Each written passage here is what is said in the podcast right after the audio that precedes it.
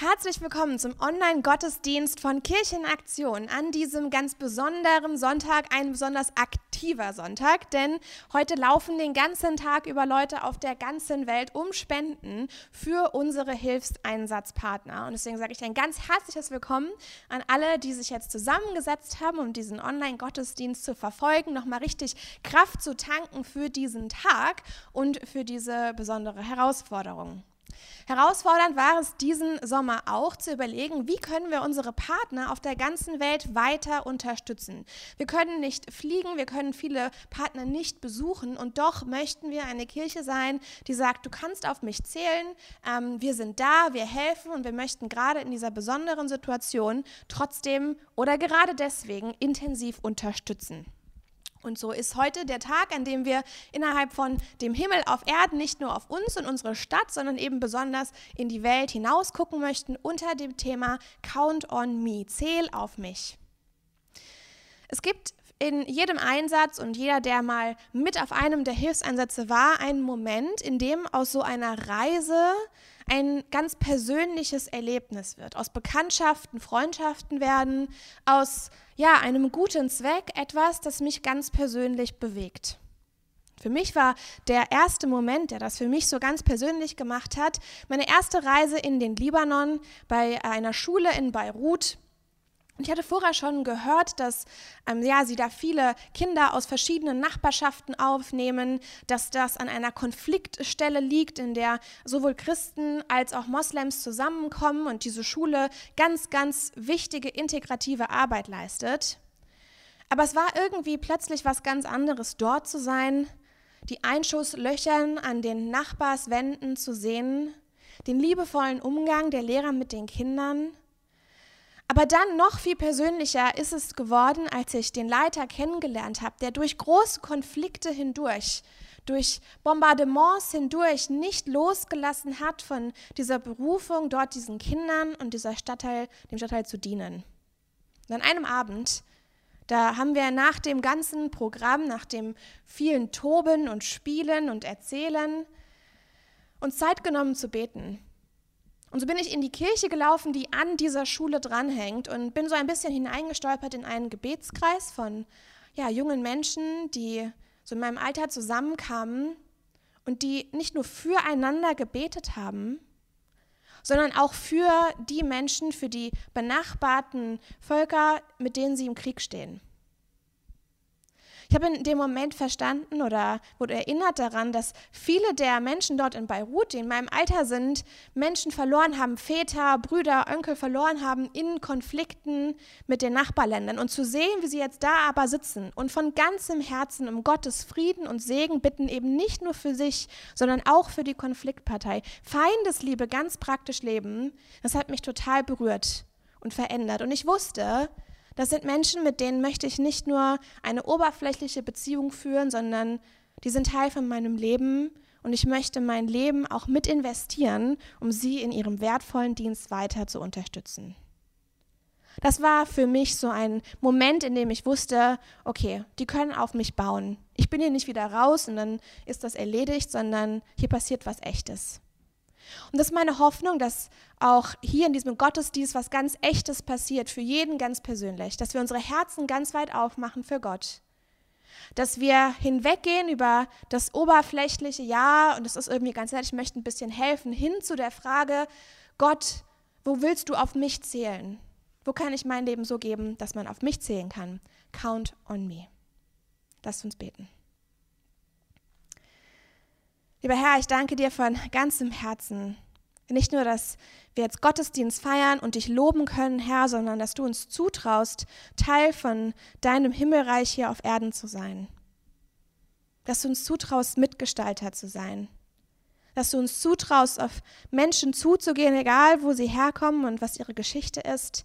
Egal was unsere Geschichte mit ihnen ist, dass du immer wieder Versöhnung, Frieden und Freiheit schenken willst. Ich danke dir auch, Herr, dass wir wissen dürfen, dass wenn ich mich gerade so gar nicht frei oder voller Energie fühle, wenn ich durch schwere Zeiten gehe, dass du da bist. Dass du der Gott bist, der uns immer wieder neu mit Kraft füllt.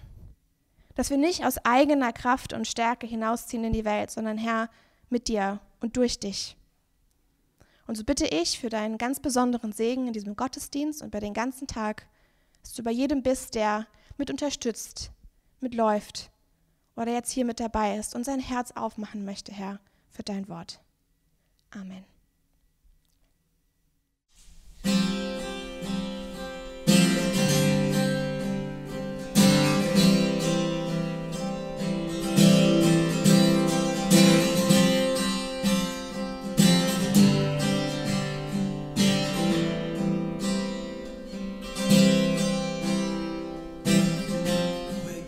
up knowing there's no reason. All my days come alive. Life is full.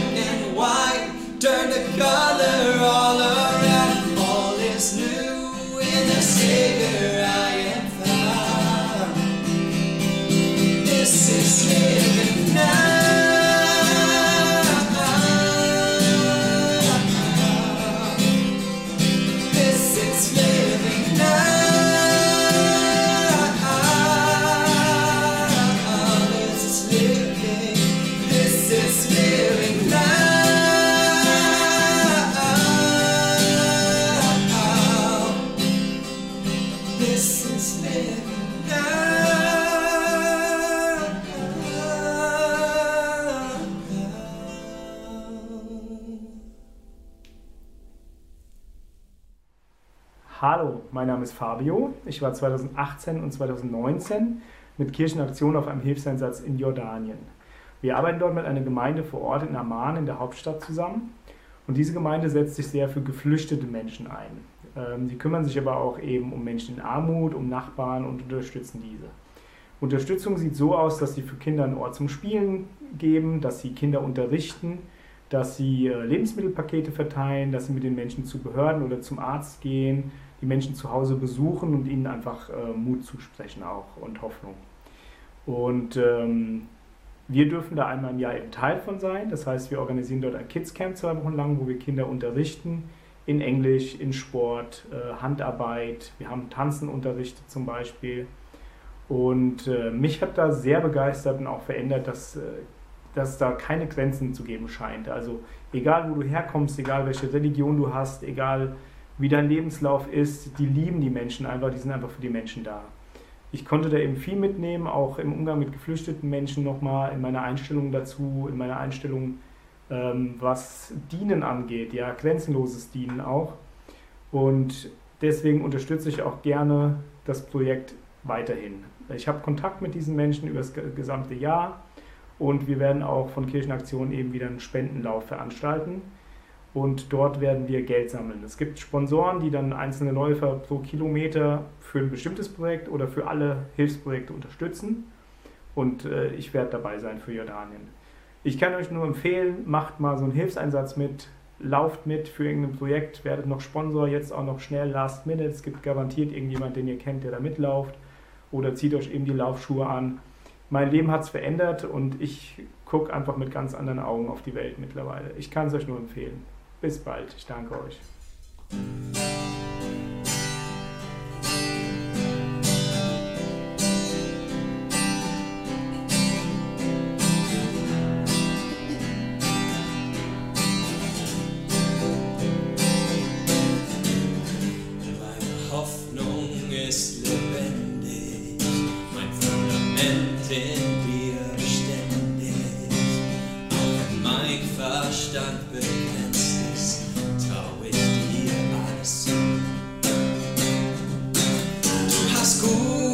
Gedanken, die mich fest in dir verankern.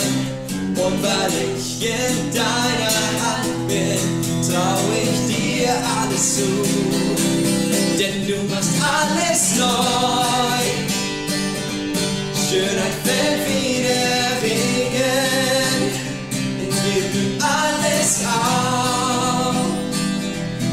Pulsierendes Leben du bist alles neu.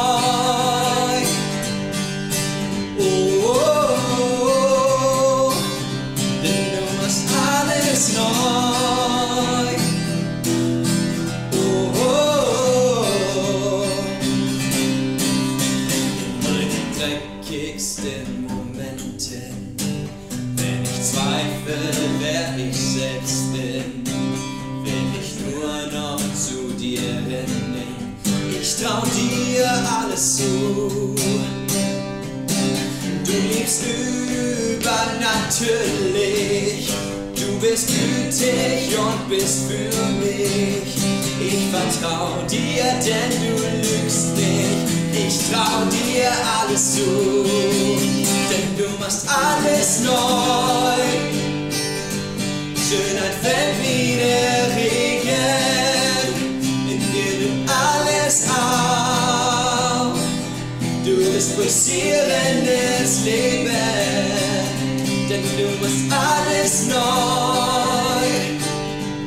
Schöner fällt wie der Regen, in dir wird alles auf. Du bist pulsierendes Leben, denn du machst alles neu.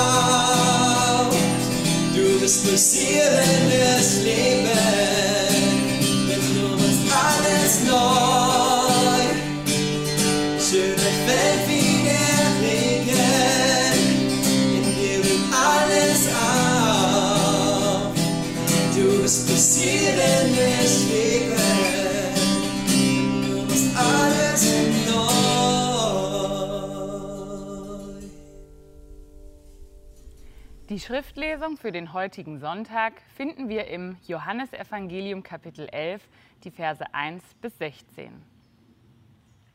Es lag aber einer krank, Lazarus aus Bethanien, dem Dorf Marias und ihrer Schwester Martha. Maria aber war es, die den Herrn mit Salböl gesalbt und seine Füße mit ihrem Haar getrocknet hatte. Deren Bruder Lazarus war krank. Da sandten die Schwestern zu Jesus und ließen ihm sagen, Herr, siehe, der, den du lieb hast, liegt krank. Als Jesus das hörte, sprach er, diese Krankheit ist nicht zum Tode, sondern zur Verherrlichung Gottes, dass der Sohn Gottes dadurch verherrlicht werde. Jesus aber hatte Martha lieb und ihre Schwester und Lazarus. Als er nun hörte, dass er krank war, blieb er noch zwei Tage an dem Ort, wo er war. Danach spricht er zu den Jüngern, lasst uns wieder nach Judäa ziehen. Die Jünger aber sprachen zu ihm, Rabbi, eben noch wollten die Juden dich steinigen und du willst wieder dorthin ziehen? Jesus antwortete, hat nicht der Tag zwölf Stunden? Wer bei Tage umhergeht, der stößt sich nicht, denn er sieht das Licht der Welt. Wer aber bei Nacht umhergeht, der stößt sich, denn es ist kein Licht in ihm. Da sagte er, und danach spricht er zu ihnen, Lazarus, unser Freund schläft, aber ich gehe hin, ihn aufzuwecken. Da sprachen die Jünger zu ihm, Herr, wenn er schläft, wird's besser mit ihm. Jesus aber sprach von seinem Tode. Sie meinten aber, er rede von der Ruhe des Schlafs.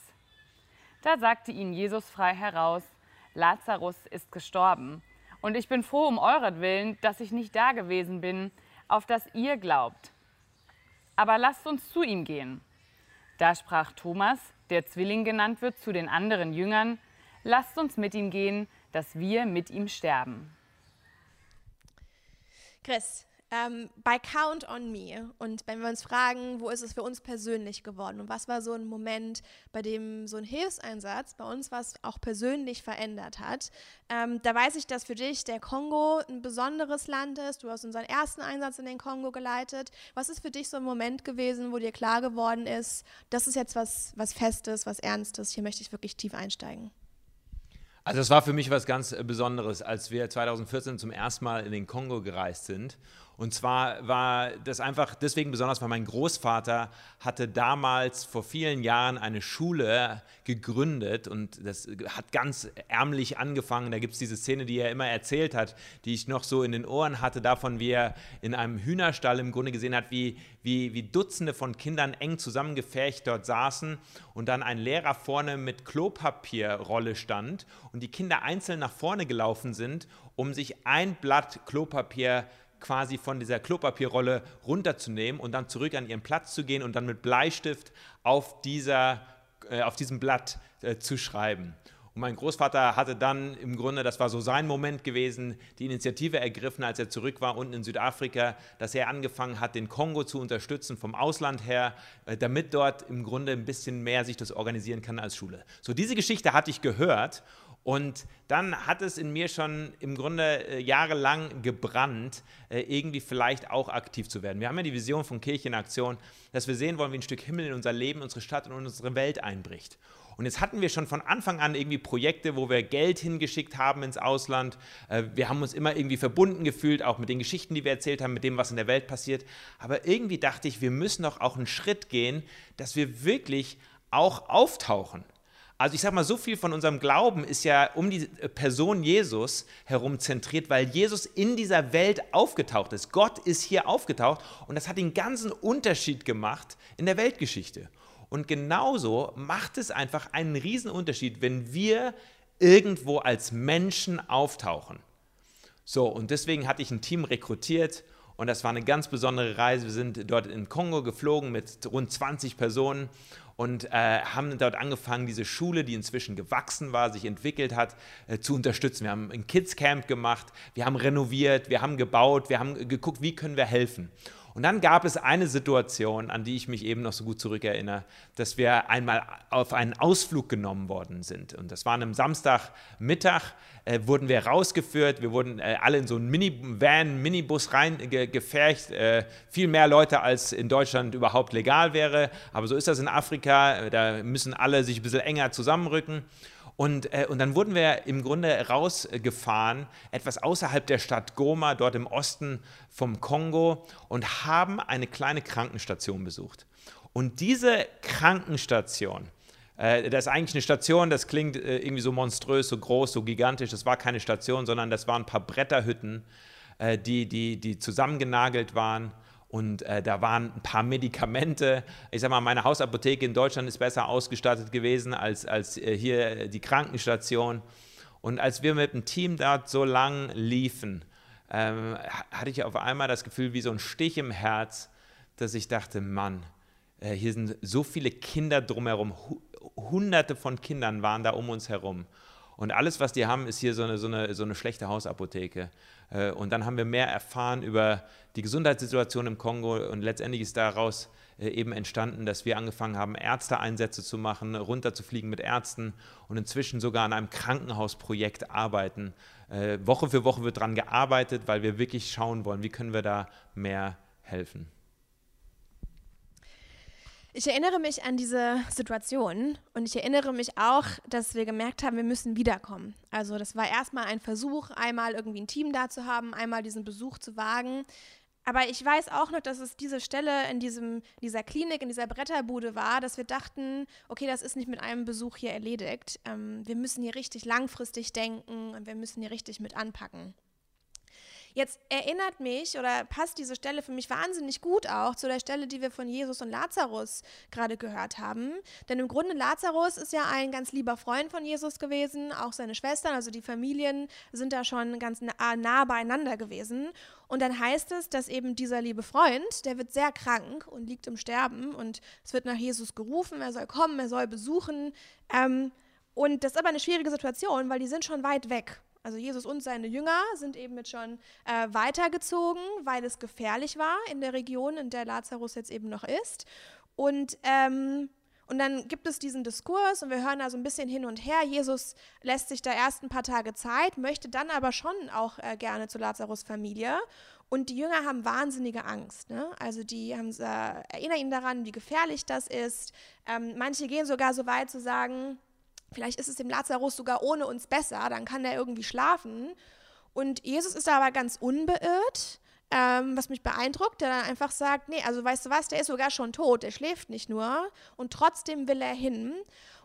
Und dann irgendwie, ähm, dann, dann steht Thomas auf und sagt, also wenn Jesus dahin will, dann gehe ich mit und dann gehen wir mit, auch wenn das für uns den Tod bedeutet. Und dann ziehen sie wirklich zurück ähm, und dann kommt es eben zu dieser ganz, ganz besonderen Stelle und dieser neuen Begegnung. Ähm, aber wie ist das für dich? Also wenn wir jetzt auch zurückdenken, nochmal hier in die Hilfseinsätze, wie können wir uns da persönlich identifizieren mit dieser Situation und mit den Jüngern an dieser Stelle? Ja, du hast diese Stelle rausgesucht heute für den Gottesdienst und ich muss sagen, ich finde die auch äh, ganz, ganz passend, weil es im Grunde darum geht, dass Jesus hier dargestellt wird als jemand, der wirklich Mitgefühl hat mit den, mit den Menschen. Äh, hier, wir lesen ganz explizit darin in äh, Johannes Evangelium Kapitel 11, Vers 5, Jesus hatte Martha und ihre Schwester und Lazarus lieb. Jesus hatte Mitgefühl. Äh, das Leitmotiv von Jesus war ja Liebe. Also er hat gesagt, das höchste Gebot ist eben Gott zu lieben von ganzem Herzen, ganzer Seele und ganzem Verstand und seinen Nächsten wie sich selbst. Und das hat er nicht einfach nur so proklamiert, sondern er hat das gelebt. Das heißt, äh, hier ist wieder eine Geschichte aus den Evangelien, wo wir sehen, Jesus hatte Liebe für die Menschen. Er hat, er hat mitgefühlt. Er, er hat Sehnsucht nach ihnen gehabt. Und als er gehört hat, dem Lazarus geht es nicht gut, wollte er hingehen. Und, aber die, die Stelle ist eben deswegen so äh, brisant, weil, weil als die Jünger das mitbekommen, kriegen sie Angst um ihr eigenes Leben. Weil im Kapitel vorher, im Kapitel 10 vom Johannesevangelium, lesen wir, dass Jesus dort in der Gegend war und dass, nachdem er gepredigt hatte, wollten die Menschen ihn steinigen. Also, das ist ganz äh, verrückt und gar nicht so einfach auch immer zu verstehen. Jesus hatte eine Botschaft der Liebe, hat die Liebe umgesetzt und trotzdem oder vielleicht gerade deswegen hatte er ganz reale Feinde. Feinde, die ihm an den Kragen wollten. Das System Rom war gegen ihn. Und wir wissen alle, die Geschichte geht so aus, dass er sogar durch Rom gekreuzigt worden ist, weil da Mächte aufeinander geprallt sind. So, diese reale Gefahr, die hatten die Jünger auch vor Augen, als es auf einmal hieß, wir müssen zurück zu Lazarus gehen. Sie haben die, die, die Fahnen gehisst und gesagt, Jesus, Jesus, stopp, stopp, stopp, wir können nicht einfach zurückgehen, weil wenn wir jetzt zurückgehen, dann werden wir vielleicht wieder gesteinigt. Dann gehen sie dir an den Kragen und da wir deine Jünger sind, gehen sie uns auch an den Kragen.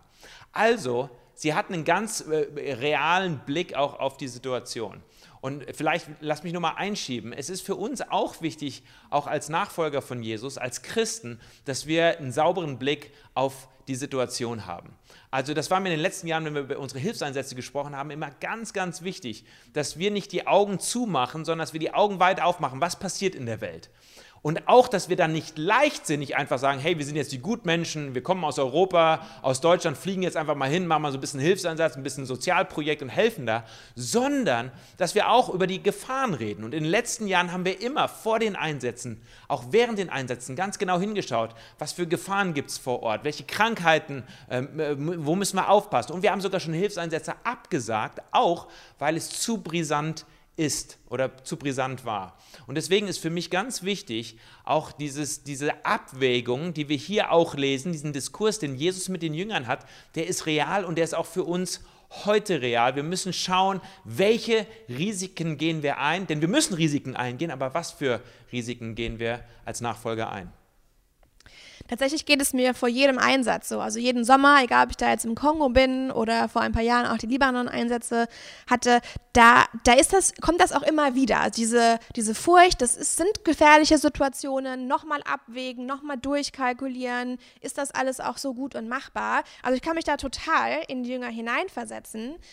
Und dann passiert aber was ganz Interessantes mit Thomas, der, und das später wird er uns als Zweifler vorgestellt. Also das ist der gleiche Thomas, der danach in der Auferstehungsgeschichte sagt, also den Jesus, ich glaube, dass erst mit der Auferstehung, wenn ich ihn anfassen konnte, hat er irgendwie diesen Titel wegbekommen. Aber in dieser Situation, finde ich, merkt man, dass dieser Titel ihm gar nicht gerecht wird. Also äh, es ist wirklich interessant. Als ich die Stelle jetzt nochmal gelesen und studiert habe, äh, ist mir das auch aufgefallen. Wir kennen Thomas mit dem Beititel Der Zweifler aus der nachösterlichen Geschichte, dass er im Grunde nicht direkt glauben wollte von dem Zeugnis der anderen, dass Jesus tatsächlich leibhaftig auferstanden ist. Und Jesus musste erst kommen und ihm seinen Körper zeigen, sagen, Thomas, streck doch deine Hand aus, berühre mich, denn dann siehst du, dass ich der Auferstanden bin. Und dann heißt es erst am Ende, dass er angefangen hat zu glauben. Hier in dieser Szene in Johannes Evangelium Kapitel 11, während im Grunde diese Diskussion darüber läuft, können wir jetzt zurückgehen und zu Lazarus, können wir ihn besuchen oder ist das zu gefährlich? In der Situation ist Thomas der Erste, der aufschreit und sagt, Leute, wir müssen da hingehen, denn wir sind Nachfolger von unserem Rabbi Jesus. Und wo er hingeht, da gehen wir hin. In Johannes 11, Vers 16 heißt es, da sagte Thomas, der Zwilling genannt ist, zu den Jüngern, lasst uns mitgehen, um mit ihm zu sterben, um mit Jesus zu sterben. Das heißt, er weiß, das hat Riesenkonsequenzen, diese Nachfolge hat einen Preis.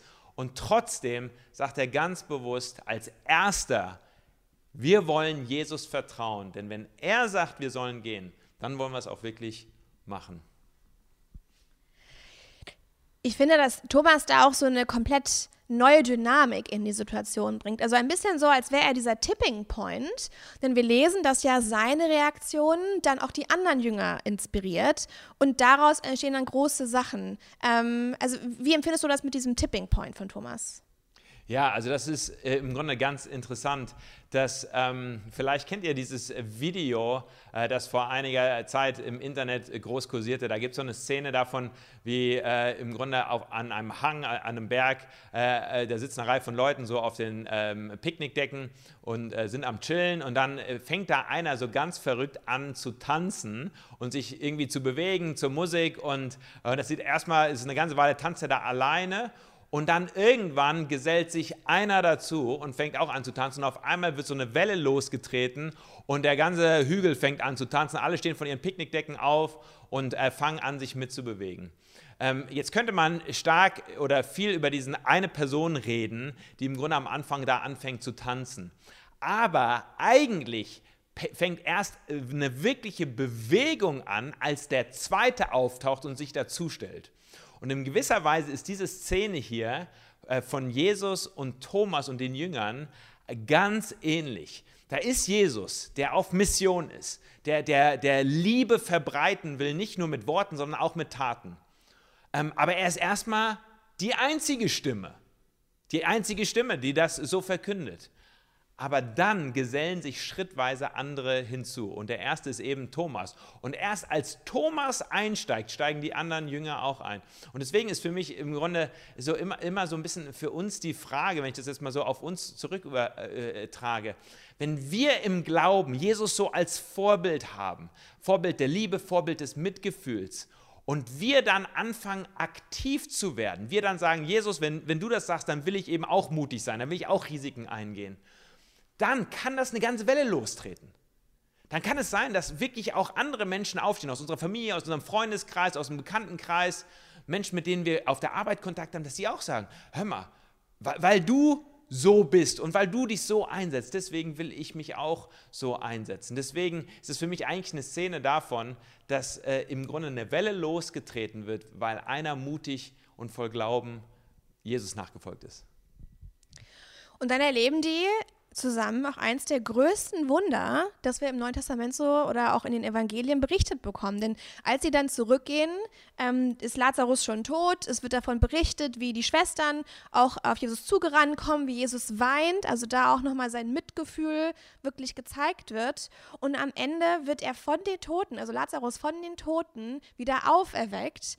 Ähm, und, und, und im Grunde hätten die Jünger dieses riesengroße Wunder nicht erlebt, ähm, wenn sie sich eben nicht getraut hätten und wenn Thomas da nicht dieser zweite Verrückte gewesen wäre, der dann plötzlich alle motiviert mitzumachen. Das ist schon ganz, ganz beeindruckend, wo das dann auch mit hinführt. Die Frage, die das für mich dann aber stellt, ist, ich sehe Jesus und ich sehe die Jünger und ich sehe Thomas. Da frage ich mich, und das fragen wir uns, was heißt es, jemand zu sein, auf den man sich verlassen kann? Und das ist, glaube ich, etwas, worüber ähm, es sich auch lohnt, noch mal einen Moment stille zu werden, auch in sich zu gehen und sich zu fragen, was heißt das für mich? Was heißt das, jemand zu sein, auf den man sich verlassen kann?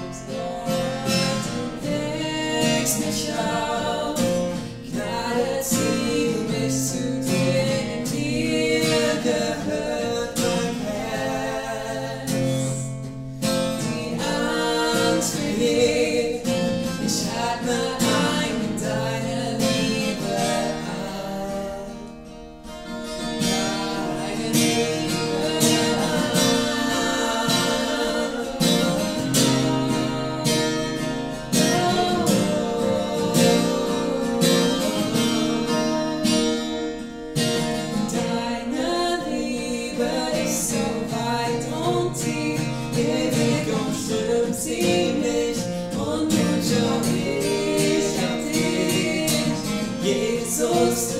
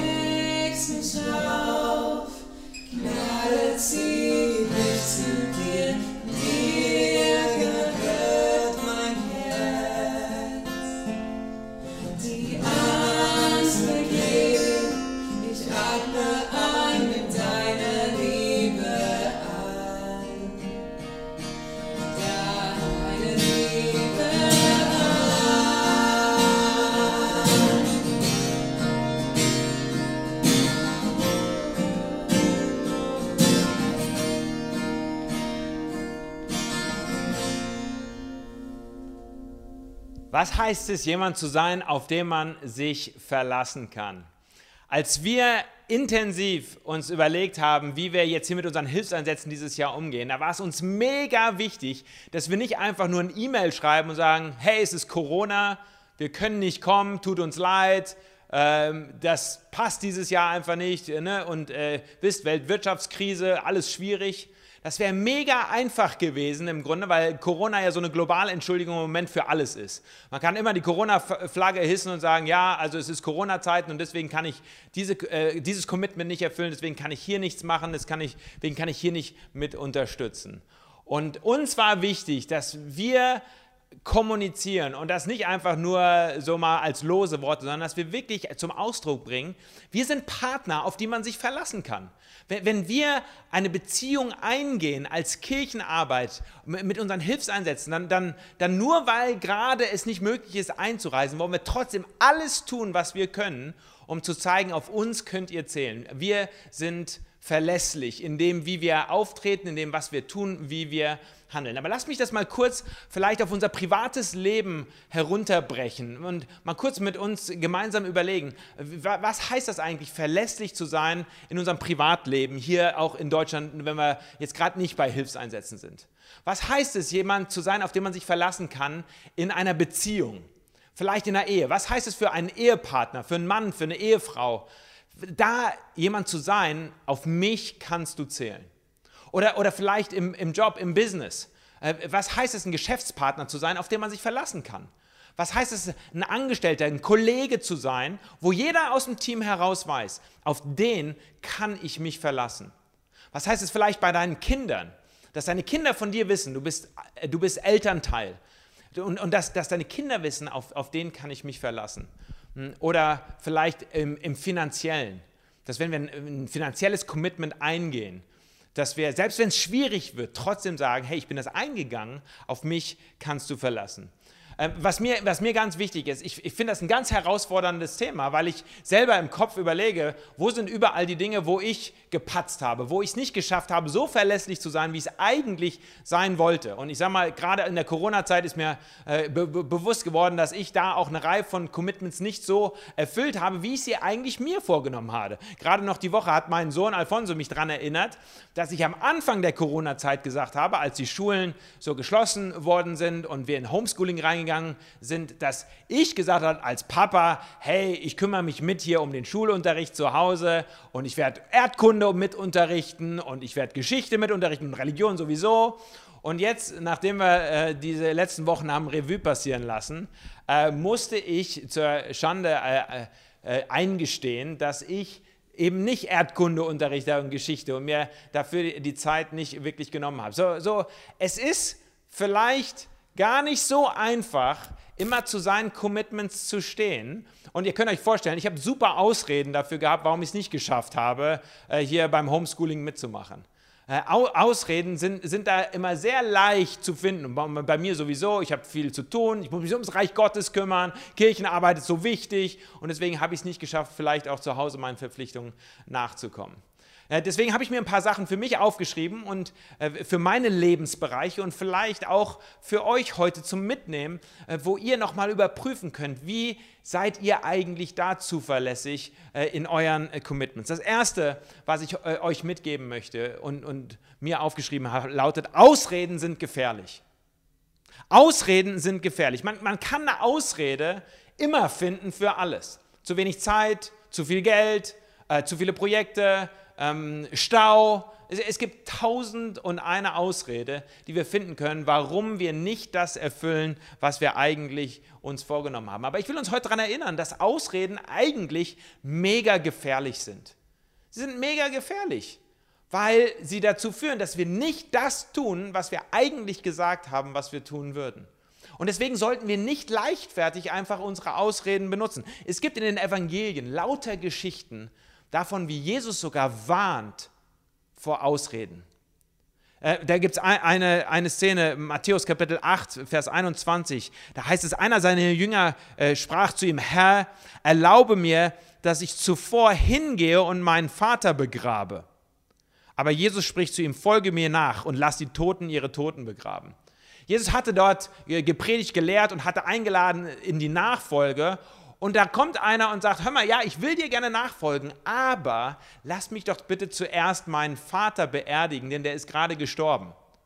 Und in einer Kultur, wo es ganz wichtig war, den Vater zu ehren, den Patriarchen der Familie zu ehren, war das eine richtig gute Ausrede, jetzt gerade noch nicht Jesus nachzufolgen. Aber Jesus schaut diesen Mann an und sagt, nein, keine Ausrede.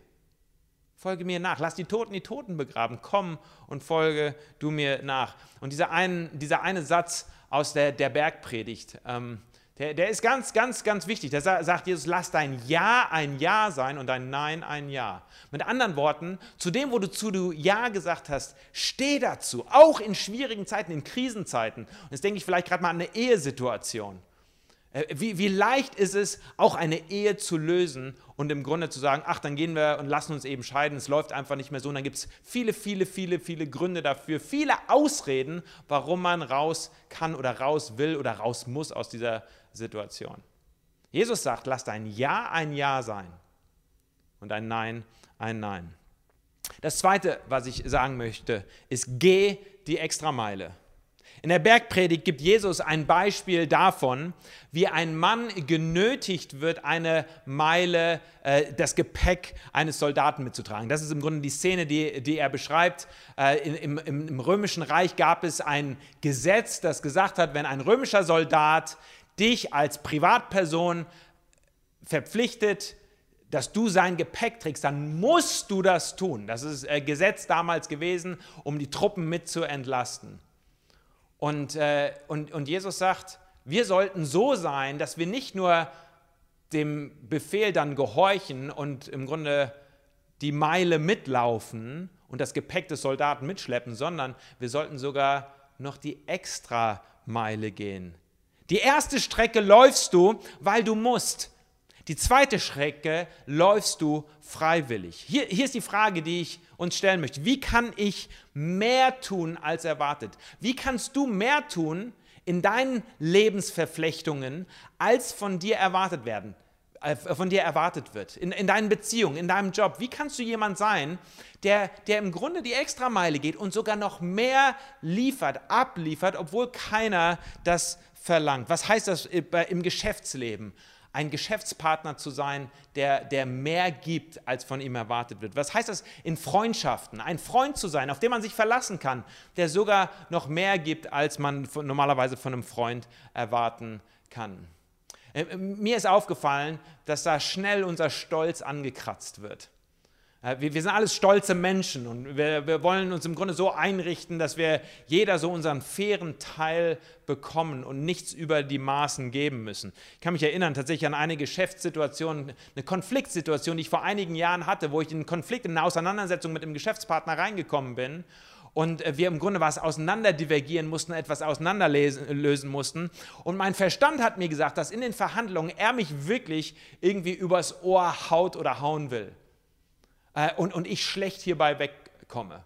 So, das hat mein Verstand mir gesagt. Mein, mein, mein Gefühl hat mir dann aber gesagt, dass ich vielleicht trotzdem großzügig sein sollte in dieser Situation und nicht auf mein Recht bis ins Letzte hinein bestehen sollte, sondern äh, mir es vielleicht wichtiger war, dann am Ende doch zu zeigen, hey, es ist vielleicht nicht so gelaufen, wie wir gedacht haben, aber ich will großzügig sein. Und das hat damals was mit meinem Stolz gemacht. Und ich musste meinen eigenen Stolz überwinden. Und manchmal muss man das tun, um wirklich zuverlässig zu sein oder auch einzugestehen, zu seinem Wort zu stehen, dass man im Grunde sagt, hey, äh, ich will zuverlässig sein und deswegen großzügiger sein, als äh, von mir erwartet und ich will die extra mal gehen. Hier ein Spruch für euren Kühlschrank. An den Kühlschrank kommen immer die großen Weisheiten. Auf der Extrameile gibt es keinen Stau. Habe ich gelesen, auf der Extrameile gibt es keinen Stau. Werdet ihr feststellen, da tummeln sich nicht so viele, die bereit sind, die Extrameile zu gehen. Aber wir als Christen, als Nachfolger Jesu sollten dafür bekannt sein, dass wir die Extrameile gehen und dass wir sogar mehr tun, als von uns erwartet. Lasst mich schließen damit. Wir sind heute im Thema unserer Hilfseinsätze. Wir wären so gerne in die Welt rausgeflogen. Das war, worauf wir uns gefreut haben, was wir gefeiert haben. Und wir können es nicht. Und jetzt ist die Frage, können sich unsere Partner trotzdem auf uns verlassen? Vielleicht so auf uns verlassen, dass wir trotzdem auch finanziell unterstützen. Denn Geldtransfer funktioniert noch. Wir werden gleich am Ende des Gottesdienstes einen Aufruf machen und im Grunde auflisten, dass wir Geld spenden wollen, was wir weitergeben in unsere Projektländer, damit wir sie dort konkret unterstützen. Das müssen wir nicht tun. Das, das ist nicht unsere Verpflichtung. Wir haben, wir haben keinen Vertrag unterschrieben, sage ich jetzt als Jurist, der uns daran bindet, dass wir, dass wir das machen. Aber es ist die Extrameile. Es, es ist das, was wir tun können, auch vielleicht aus unserem Wohlstand hier in Deutschland heraus, weil es in vielen Ländern noch viel, viel schlechter ist. Und deswegen wollen wir gucken, wie wir trotzdem supporten können. Also, ich will euch einladen, am Ende an dem Prinzip festzuhalten, was für mich ein geistliches Prinzip ist, nämlich Zuverlässigkeit und Treue zahlen sich immer aus. Zuverlässigkeit und Treue zahlen sich immer aus. Davon bin ich von ganzem Herzen überzeugt.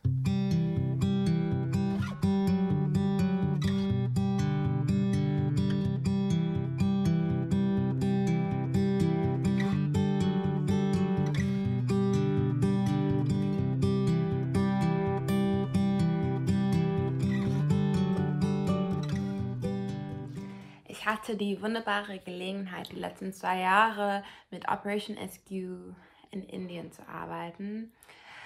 Das hat mein Herz gebrochen wie keinem anderen Land und an keinem anderen Ort wurde ich so mit meinen Privilegien konfrontiert, das ich habe und wir haben, um in Deutschland zu leben. Selbst diese Grundlagen wie ein Dach über dem Kopf zu haben, ist für die meisten der Kinder, mit denen wir gearbeitet hat, einfach ein Luxusidee. Aber was mir am meisten bewegte, war unsere Arbeit mit Operation Rescue, weil die fest daran glauben, dass Dinge nicht so bleiben muss. Und die nutzen auch lokale Leute, Leute, die selbst in Kolkata groß geworden sind oder irgendwie für die Straßenkinder ein Herz haben und die dafür einsetzen, ihnen dabei zu helfen, Schritten aus der Armut zu kommen und auch dabei unterstützen, weiterzuentwickeln und bessere Personen zu werden. Wir waren nicht diese große europäische Ritte, die irgendwie nach einer dritten Welt gekommen sind, um die zu retten und alle Probleme zu lösen, weil meistens denke ich schon, dass wir solche Gedanken haben und sagen, ah ja, wir kommen und wir retten die Welt und wir schaffen das alles. Nee, so passiert das nicht. Auf der anderen Seite habe ich gemerkt, wie wir zusammengekommen sind und wir gegenseitig miteinander geteilt und was gelernt hat und unterstützt. Und diese Entfernung macht nichts aus, wenn du auf diese Idee glaubst, dass irgendwann diese Kinder hoffentlich aus die Lage sein, sich selbst und ihre Familien aus der Armut zu befreien. Und daran glaube ich und deswegen würde ich die immer weiter unterstützen. Vielen Dank, Chris, für diese herausfordernde Predigt und auch die Einladung, sich erstens nicht mit äh, Ausreden abzugeben oder sich damit irgendwie ja einfach rausreden zu wollen und auch die extra Meile zu gehen. Und tatsächlich, so wie angekündigt, möchten wir jetzt auch noch mal richtig konkret herausfordern, einladen, diese extra Meile zu gehen, nicht nur praktisch mit dem Laufen, sondern auch finanziell. Wir haben fünf Partnerprojekte, die wir schon seit vielen Jahren unterstützen, mit denen wir gemeinsam arbeiten. Und diese fünf möchten wir jetzt eben auch finanziell dieses Jahr weiter unterstützen. Ähm, wie, wie machen wir das? Wie kann ich jetzt ganz konkret sagen, ja, zählt auf mich, hier ist die Zahl. Ja, also erstmal freue ich mich mega, dass so viele laufen heute für den guten Zweck und Sponsoren gesammelt haben. Aber ich will ganz klar sagen, dass äh, im Grunde wir sonst immer einen riesen Aufriss gemacht haben, äh, über Wochen, über Monate Veranstaltungen geplant haben, Benefizabende, Sammelaktionen auf äh, Arbeitsstellen, um im Grunde richtig viel Geld äh, zusammenzulegen und äh, mitzuschicken. Das war ja im Grunde immer Geld, was wir dann mitgenommen haben, neben dem, dass wir Teilnehmerbeiträge bezahlt haben. Also es ist eigentlich ein ganz großes Projekt. Und dieses Jahr mussten wir das alles verkürzen und haben im Grunde nicht lauter Aktionen machen können. Und deswegen ist für mich heute so wichtig, dass wir trotzdem voll in den Topf reinhauen und sagen, Leute, wir wollen, wir wollen trotzdem Geld spenden. Wir können dieses Jahr nicht fliegen, wir können dieses Jahr nicht reisen, aber wir können unser Geld geben, damit die Projekte unterstützt werden. Und äh, hier schauen ja heute eine ganze Reihe von Leuten mit beim Gottesdienst zu, die schon in Einsatzländern waren, die das schon real miterlebt haben. Und, und, und euch möchte ich ganz besonders herausfordern, dass, dass ihr spendet äh, das Geld, was ihr dieses Jahr spart, weil ihr nicht mitreisen könnt. Schaut doch, ob ihr das spenden könnt.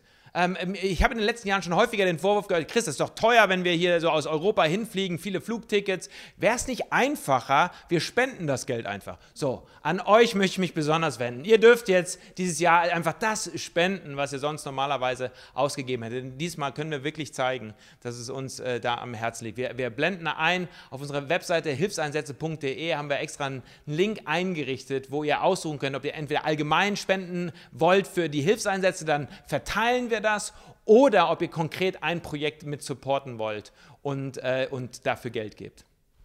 Und das ist wirklich ganz, ganz einfach zu machen. Also statt jetzt irgendwie zu packen und sich fünf Impfungen noch zu holen oder sonst irgendwas, geht es wirklich gerade darum, jetzt im Gottesdienst oder direkt jetzt zum Ende des Gottesdienstes auf die Webseite zu gehen, auf den Link dort zu klicken und wirklich großzügig zu geben, die extra Meile da ganz praktisch noch Ja, und lass geben. mich nur sagen, ich bin mega dankbar, dass wir das in den letzten Jahren schon so wahnsinnig treu gemacht haben, dass schon so viel Geld gegeben worden ist, dass schon so viel investiert worden ist. Das, das, das macht mich wirklich stolz, auch Teil von Kirche in Aktion zu sein.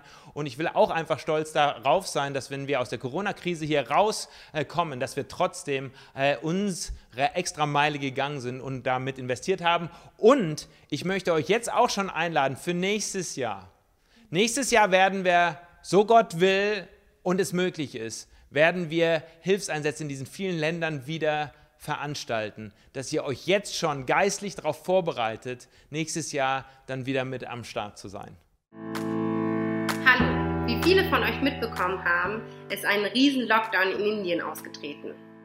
Dazu kam Mitte Mai eine Überschwemmung über Kalkutta hinein, was viele Familien und Waisenkindern vor einer großen Herausforderung gestellt hat.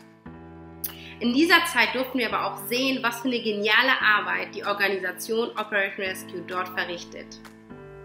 Und dazu lade ich dich ein, für diese Organisation zu laufen, damit sie weiterhin einen Unterschied in den Slums machen kann. Also schnapp dir deine Turnschuhe und los geht's.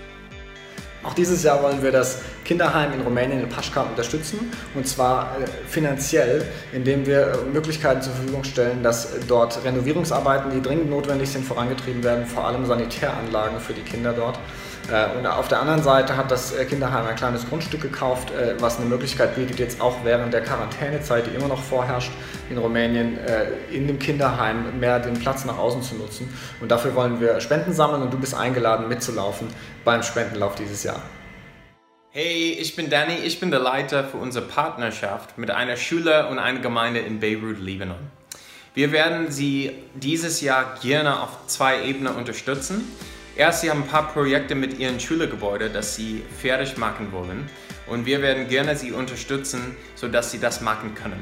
Zweitens, da sind Studenten vor Ort, die nicht ihren Schülerkosten bezahlen können. Und wir werden diesen Studenten helfen, mit was wir sammeln, sodass sie noch weiter lernen können. Danke euch. Auch wenn wir dieses Jahr nicht nach Jordanien fliegen können, wollen wir für unsere Freunde in Amman, Jordanien da sein.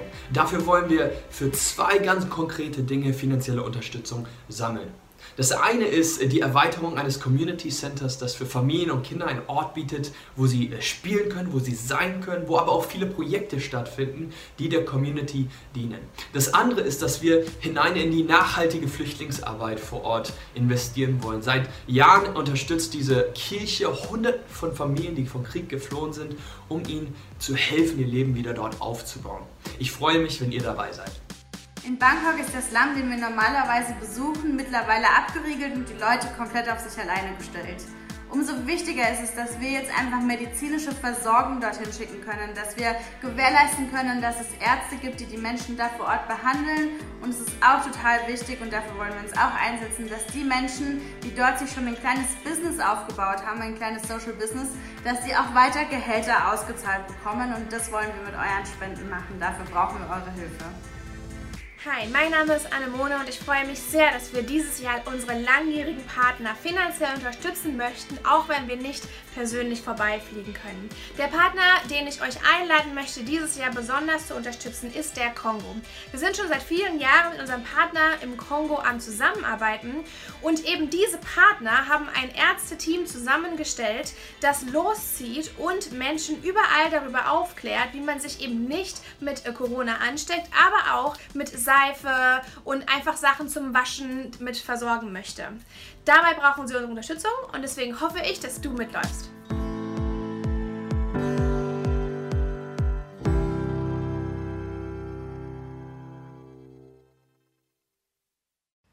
Heute ist der große Tag und heute wird ganz kräftig gelaufen. Wir wollen unsere internationalen Partner unterstützen und dich einladen, diese ganzen Projekte, die wir hier gerade vorgestellt haben, auch mit zu unterstützen und mit zu spenden.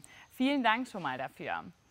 Ich möchte dir aber auch noch erzählen, was dieses Jahr im Sommer hier bei uns bei Kirche in Aktion auch noch laufen wird. Und zwar wollen wir mit einer neuen Themenserie starten, die sich Summer in the City nennt.